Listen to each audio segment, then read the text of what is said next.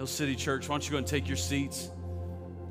I'm so glad that you have carved out some time uh, to gather together around God's Word. Uh, I'm excited for us to, to launch into a, a new series that we are simply just calling this collection of sermons um, one week away. And this is going to lead us up into Easter. Uh, and I know we've already talked about it, I know we've already highlighted it, uh, but I want to encourage you. Um, would you kind of pray about uh, maybe a person, maybe a couple of people um, to invite on Easter Sunday? And here's why.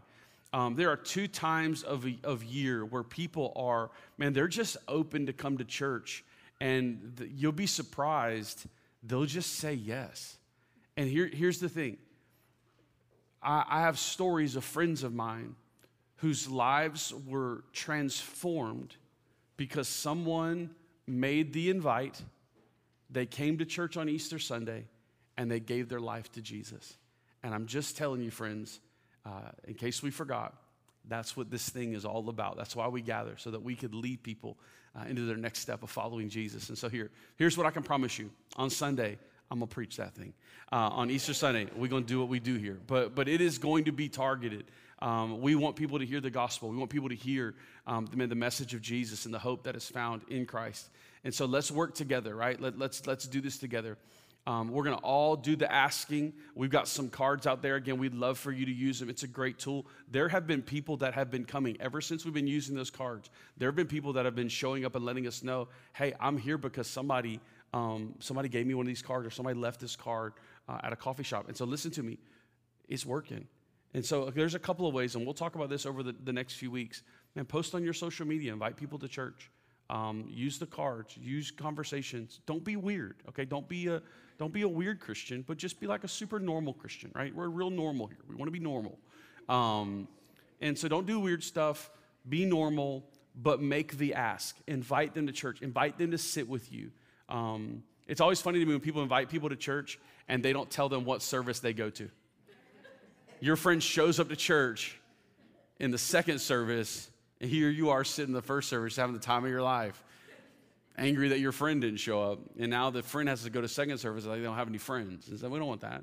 Have them friends. So again, Easter Sunday is going to be very, very exciting for us. So for the next few weeks, what we're going to do is we're going to be looking uh, at passages of Scripture sort of in that window of time of the very last week of Jesus' life and see what they have to say to us. There's some things we can pull from them, some things we can be reminded of. But what I want to invite us to do as a church over the next few weeks uh, is not kind of rush past Passion Week, not rush past the cross just so that we could get to Easter uh, in the empty tomb. Uh, but much like we do in the Advent season, uh, during this Easter season, what we need to do is prepare our hearts, ready our minds, and really settle in. Man, what is, what is God wanting to say to us, man, afresh and anew uh, this Easter season? And so, are you ready for God's word this morning?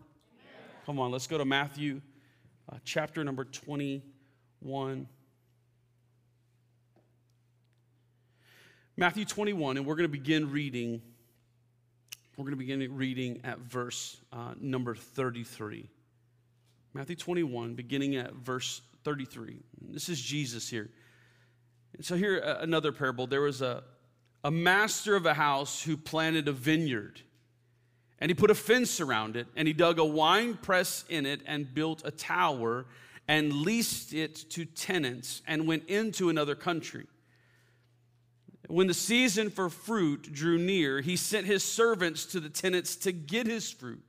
And the tenant took his servants and beat one, killed another, and stoned another. And again he sent other servants more than the first, and they did the same to them. And finally he sent his son to them, saying, They will respect my son. But the tenants saw the son. When they saw the son, they said to themselves, This is the heir. Come, let us kill him and have his inheritance. And they took him and they threw him out of the vineyard and killed him. And when therefore the owner of the vineyard comes, what will he do to those tenants? What a question. And they responded to Jesus. They said to him, He will put those wretches to a miserable death and let out the vineyard to the other tenants who gave him the fruits in their season. Jesus said to them, Have you never read the scriptures? The stone that the builders rejected has become the cornerstone. This was the Lord's doing, and it is marvelous in our eyes. Therefore, I tell you, the kingdom of God will be taken away from you and given to a people producing its fruits. And the one who falls on this stone will be broken to pieces, and when it falls on anyone, it will crush him. When the chief priests and the Pharisees heard these parables, they perceived he was speaking about them. And although they were see- seeking to arrest him, they feared the crowds because they held him to be a prophet. Well, church, let's bow our heads and our hearts for prayer. Father, we love you. And God, we thank you for your word. And Lord, we, we pray now, God, that by the Holy Spirit we would receive your word. God, we know that the carnal, the carnal man cannot receive spiritual things. So, God, what we desire is that you would awaken our soul to commune with the Spirit of God here and now. Let us be the soil that finds your word and it goes deep, deep into us, plants root, produces fruit. God, this is what we desire. And so, God, I pray in the next few moments, God, that you would speak through me, God, that you would use me to communicate precisely what you want your people to hear. But, God, if you can't speak through me, would you speak in spite of me? Let the Holy Spirit come and weave in the pauses between the sentences and paragraphs and do a work in this place, Holy Spirit. We say, Come. We give you all the praise, we give you all the glory, now and forevermore. And all God's people said, Amen. Jesus' final week uh, on the earth is really filled with a lot of activity. There are some things that are happening, there are some powerful statements. And I, I want us to even take notice in the, the passage that we read today, kind of where it falls, sort of on Passion Week, is probably somewhere around the end of, of Monday. And no, notice that Jesus now, kind of in, in part of his life and his ministry, it's not that he's speaking veiled much anymore. Did you notice how this passage is pretty poignant? We don't have to be biblical scholars to sort of get a sense of what Jesus is, is saying. He's referencing to them in this passage. He's saying to the Pharisees, and again, Jesus is, is kind of sharp. You remember when you look through Jesus' ministry, his strongest words were for who? The Pharisees, the religious leaders, the church folk. Jesus was always pushing on them. Why? Because they were saying one thing, but their heart was living another. Here's always the port of caution for, for all of us who are, are professing Christians, who are following the Lord, who are doing our best to serve God. Here's always the checkup we should be doing in our life. Do our words match the motivations of our heart? Do the inclinations of our, our life, does it match what we're saying? And if we're honest, we're all gonna find ourselves to be hypocrites now and then, wouldn't we? Absolutely. If you don't think that you're a hypocrite, you hypocrite. he said, but here's the deal. I don't want you to move into the neighborhood of hypocrisy. I want you just to visit it from time to time and leave that place quickly. And understand that when you were there, hey, this isn't a good place to be. Jesus' words now to the Pharisees, to the religious leaders, and these aren't veiled conversations. He speaks to them in parable, parables because he wants them to capture it. He's still sort of doing his thing. This is his methodology. This is the way in which he teaches. But now this parable is very, very clear. And what he's saying to them is throughout the history, God has provided prophets and preachers and poets. And what have you done with the messengers that God has sent you? You've beat them, you've bruised them. You've battered them.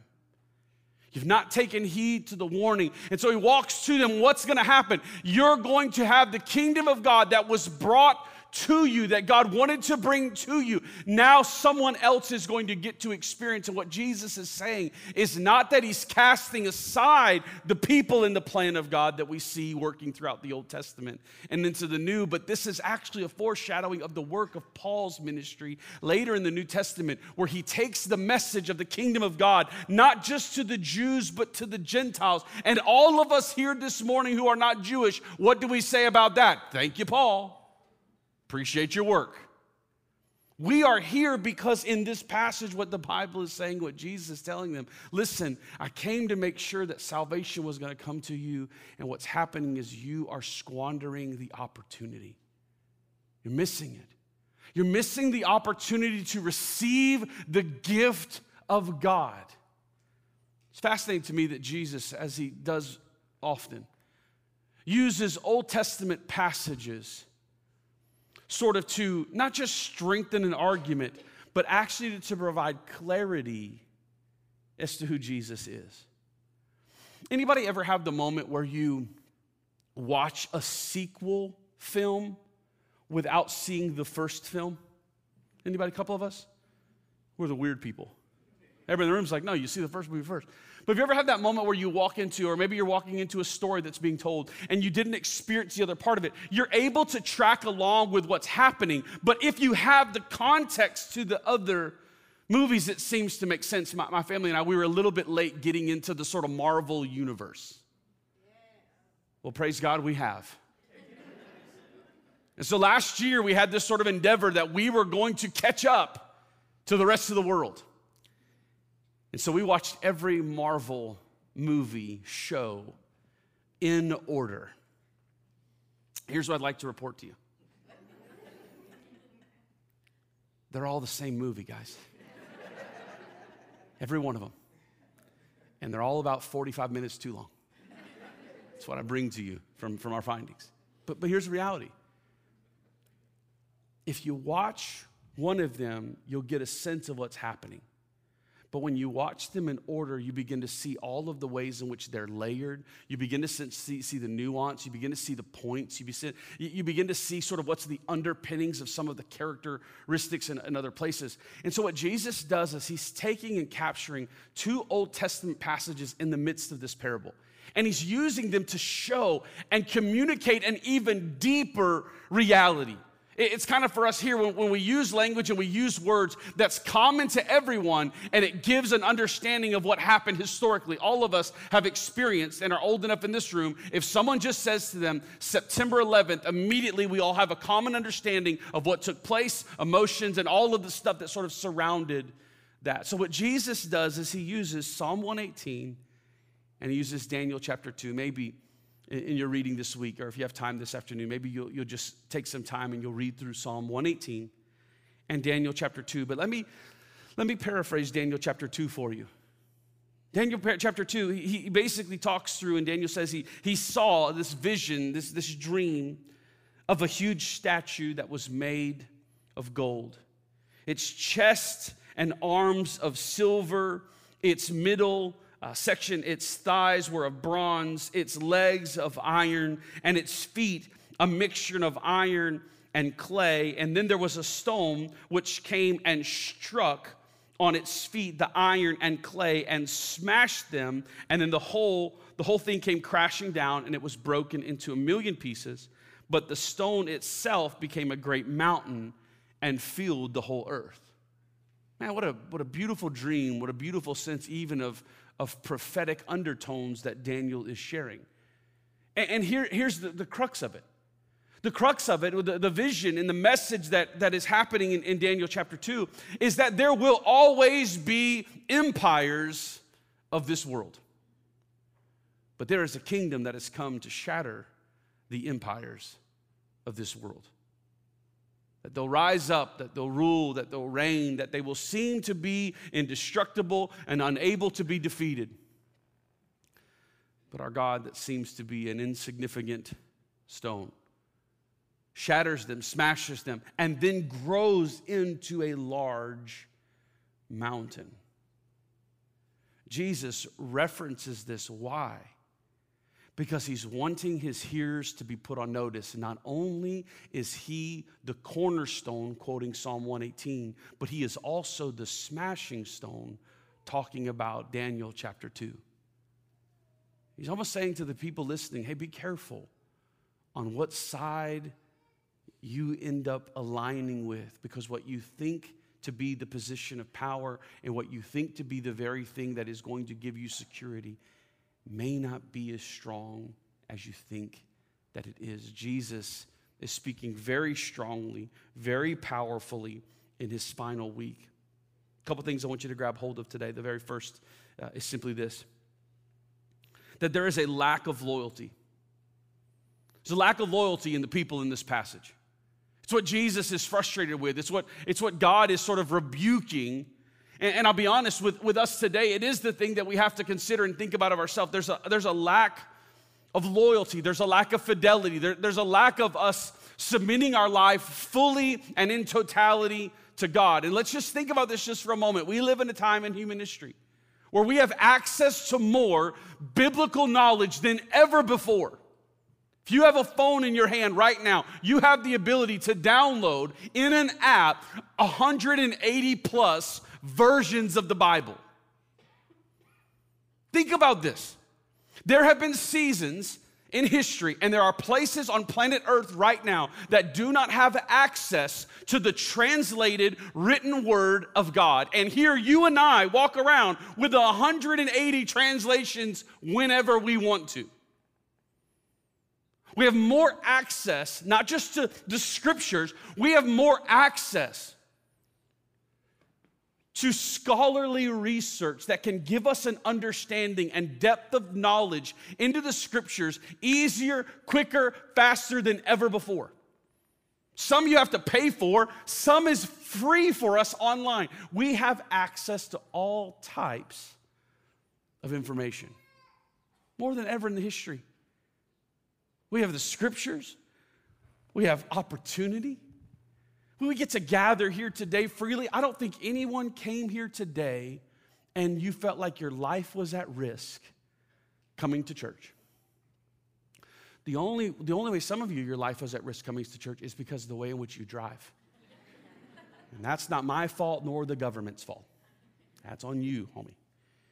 But think about this none of us live in a place where we are nervous. Isn't that the beautiful freedom that we have in our, in our country? One that we should forever celebrate, always be proud of. Love the fact that we can gather here today worshiping our God, free from a sense of, of persecution. Last few weeks, I've been around just some different missionaries and talking with different people who are, are serving the Lord and who are working to get the message of, of the gospel into the hands of many different people. And they're sharing stories as far as what's happening in other places uh, around the world. And, and can I I just want to remind us here for a second none of us, none of us should be using the word um, persecution like ever. So somebody said something mean to you, that's not persecution. Being nervous that you're going to be burned alive for the sake of the gospel, that's persecution. I, I, honestly, I had this moment of just, just complete sort of rebuke and a complete sense of I was like, man, sometimes I get like jammed up on stuff that don't even matter.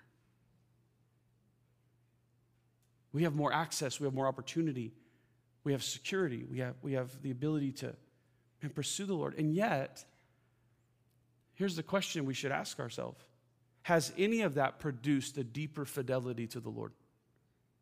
Has any of the things in which I mentioned in us produced a stronger loyalty to God?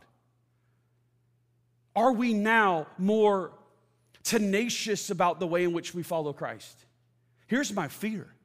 My fear is that we have more access, we have more opportunity, we have more knowledge, but we do not have more wisdom, we do not have more passion, we do not have more fire of the Holy Spirit in us that will propel us into deeper places of relationship and trust and loyalty to the Lord.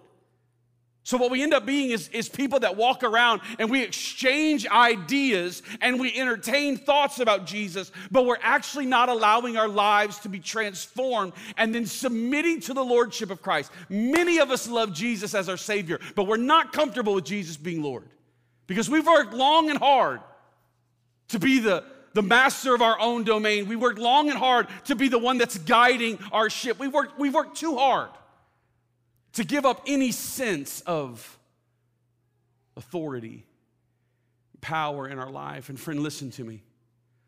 If we have not made him Lord of all, what does the homie Clive say?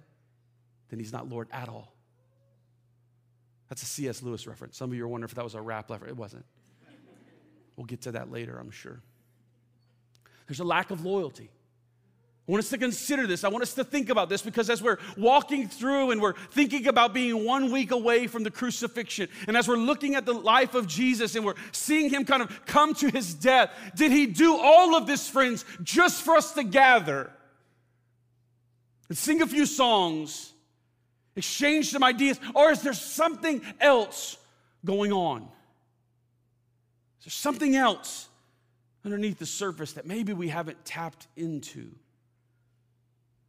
And I believe that the Spirit is drawing us to that place, man, where our lives are committed deeply to the Lord in ways like never before. Where our mind is being renewed, where our life is being transformed. The, second thing I, I want to simply say and offer you is this, and it's a, ri- a reminder from the text don't kill the messenger. How many of you have ever had to come and bring someone bad news, but you weren't the person that the bad news originated with. You were that middleman. You were sort of, and, and did, you, did you ever say this? Hey, don't kill the messenger. Hey, this isn't my idea. Hey, I'm not the one saying this, but I, have got to, man, don't take it out on me. Here's the question behind the question for you and I How are we receiving the word that God is bringing to us? I'm not just talking about here on a Sunday. But I do think that is a space. How are you receiving the word? How are you posturing your life? How are you sitting underneath the, the teaching and the, the delivering, the preaching, the reading of the word? How is your life situated underneath that? Is it a constant flow? Is it sort of a steady drip? Is it every now and then you put your feet? I mean, are you submersion? Like, like how are you engaging with the word of God in that way? But, but here's the other things that I want us to consider. And there are people in your lives that I believe probably have a prophetic edge to them. And here's what I mean there are people that have prophetic edges and they don't even know it. They just have the ability of seeing the insight. They just have the ability of seeing the thing that's happening, the thing beneath the thing. They have the ability uh, of just simply giving you the word that gives you clarity as to what God is saying to you in our lives. There are sometimes where there is this sort of overarching word, but then sometimes there's just this word of knowledge, if you will, that sometimes it's just right on time and that person didn't even know what they were saying. Y'all know what I'm talking about. You had these moments. Some of y'all need better friends. How are you receiving? How are you receiving the word from the Spirit? The, the written word. How are you receiving the word that a, a friend gives you? Here's the other thing I want to challenge you with. How do you deal with rebuke? How, how do you deal when someone corrects you? How do you deal with someone that adjusts you? Listen to me, if your friendships in your life are not corrective in nature, I mean this, I said it jokingly before, but I mean this now get new friends. I, I, I desperately am grateful for the relationships in my life. They, they adjust, they call out. You guys got a chance to meet uh, Josh Turner a few weeks ago. So, y'all remember Josh? Bald head, beard, less attractive than me. Um, but it's true. And so, jo- Josh says this about himself, and I, and I love this description. He says, he says, I'm, he said, I'm like the, I'm like the scale at the gym. He said, baby, I don't lie. And I was like, I love that. He said, I'm like the scale at the gym. And listen, there's been moments where I've, I've called Josh and, and, and, Josh will say, hey, you know, give me a little adjustment. There'll be times where Josh is saying stuff, and I'm like, hey, man, you need to shut up. Don't, you don't need to say that anymore. That, that's not, I, I just love friendships that will, that will challenge. You see, many of you, you have great relationships that challenge you intellectually. You have colleagues that you can swap ideas and you can exchange thoughts, and there's a thing that there's progress. Do you have people in your life that actually challenge you spiritually? Listen to me. If you're married in this room, husbands and wives, here's the invitation challenge one another spiritually. And that's to be one of the most awkward endeavors that you will ever face in your marriage life. But if you step into that moment and you'll, you'll live in this sort of rhythm of desiring the best for that person, you see, a challenge without caring, that confrontation without caring will not equal growth. But confrontation plus caring equals growth. So listen, in our relationships, if we're gonna confront, man, we have to have this sense and this desire that we care for the betterment of the, of the individual that we're confronting. Listen, there's been many times in my life when I was younger, I would confront and had no concern about someone's growth. Love being right, love being smart, love being able to wield the scriptures how I needed to to make my point. And would go, stay warm and well fed. And I'm just telling you, the, the older, and maybe it's kids, maybe it's gray hair, no hair, I don't know what it is, but it's, I'd like to, I'd like to think maybe it's the maturity of the Lord. Man, now for me, confrontation is an opportunity to help someone grow. And I see the same thing in my life. But listen to me, if we're always postured where we're killing the messenger who's bringing the bad news, whether it's the preacher, whether it's the prophet, whether it's the poet, whether it's the friend, whether it's the spouse, whether it's our child. Listen to us, many of us have to live in a humility where we can allow our kids to say things to us that mold us and shape us. Caden, that's for everybody else in here. That ain't for you, son. Um, third thing I want you to grab hold of today is simply this. Here's where we'll land. Christ desires to be both the cornerstone and the smashing stone. Cornerstone, we understand from Psalm 118 what is being commuted. The stone that the builders rejected has become the cornerstone. Cornerstone is the, the very stone that secures foundation. It makes sure that, that everything is built sturdy. Even when I say that, you know what it reminds me of is the teaching in Matthew chapter 5 earlier in Jesus' ministry, where he says, What? He says there's two types of builders those that build on sand, and those that build on what? Firm foundation. Cornerstones, if you will. And Jesus says, I am to be that in your life. I am to be the thing that you are building your business on. You're building your career, you're building your marriage, you're building your family, you're building your life, not parts of it, but all of it. You're building it on Christ. Can we say amen? That's a good thing. We want to do that. But can I also invite us to this place where Jesus desires today, friend, to be also the smashing stone in your life? Some of you are carrying ideologies thoughts, wounds, patterns, behaviors, past performances and experiences. And those things may need to be smashed to pieces. No longer something that is being weighed down in your mind and in your heart. Jesus desires, friend, the sin that so easily entangles all of us. Let the smashing stone take care of some of this once and for all. Can I, can I encourage you with this? Some of you are struggling with things that Jesus has died for. You don't have to struggle any longer. Stop trying to make things that the smashing stone will take care of Stop trying to make those things the cornerstone. Man, but allow Jesus, the work of the Spirit, to come in and break the very things that need to be broken off. What thought, friend, in this room right now that maybe you are entertaining and carrying needs to be destroyed? What pattern? What behavior? What addiction? What, what proclivity? What, what desire? That maybe you have gotten too comfortable with when the scripture says we're to flee from. Maybe the scripture says we're to abstain and you've been indulging. This, friend, is the moment where we say the smashing stone comes in and breaks it to pieces. Breaks it to pieces. Don't spend your life building an empire that Jesus is trying to destroy with the kingdom of God. Would you bow your heads? Would you pray with me today, friends? Father, we love you.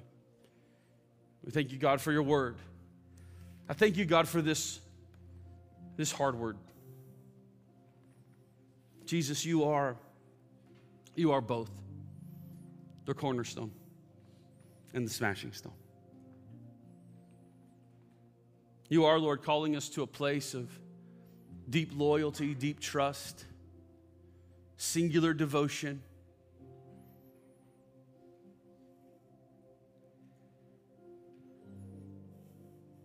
I think sometimes we smooth out the edges of Jesus' words so that they're not so difficult for us to deal with.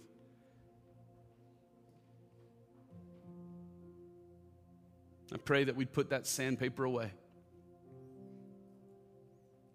and allow the hard words of Jesus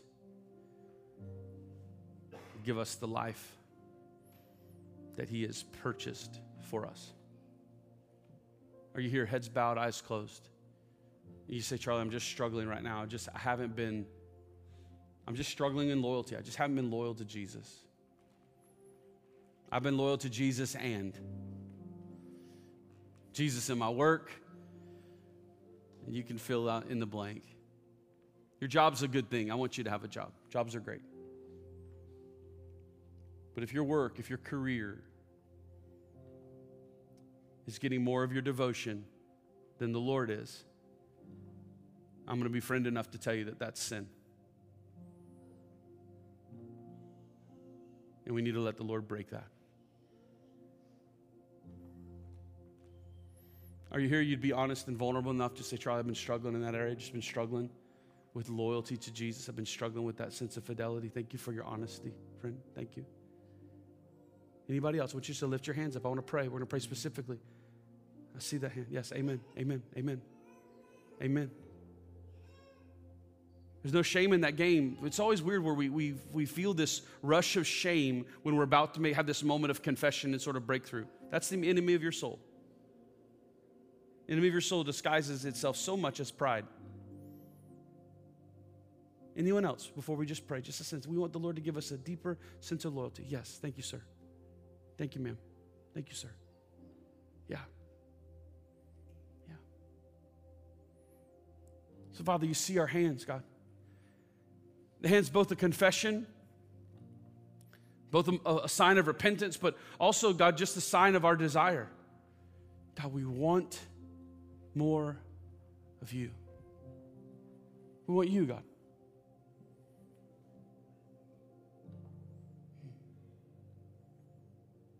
So, by your Spirit,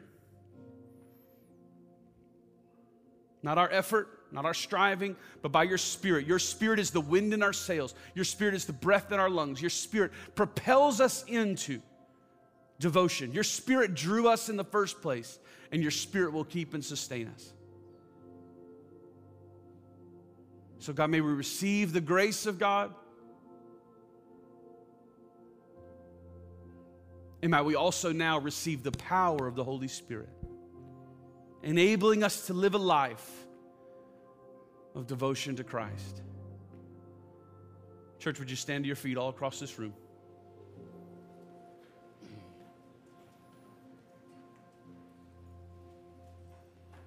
going to close our time together just going back into that song that we finished. I, I, love the, the bridge where we declared that His way is better than our way. And friends, listen to me. If this is the moment where we talked about making Christ the cornerstone and also allowing Him to be that sort of smashing stone in our life, as we're singing, as we're lifting our voice, why don't you allow the Lord to do that? Secure Himself as the chief foundation of your life, but also give the Spirit access and room to come in and break up all of the things that we've been clinging to and we've been holding on to so, church, come on, would you lift your voices? Would you worship with us?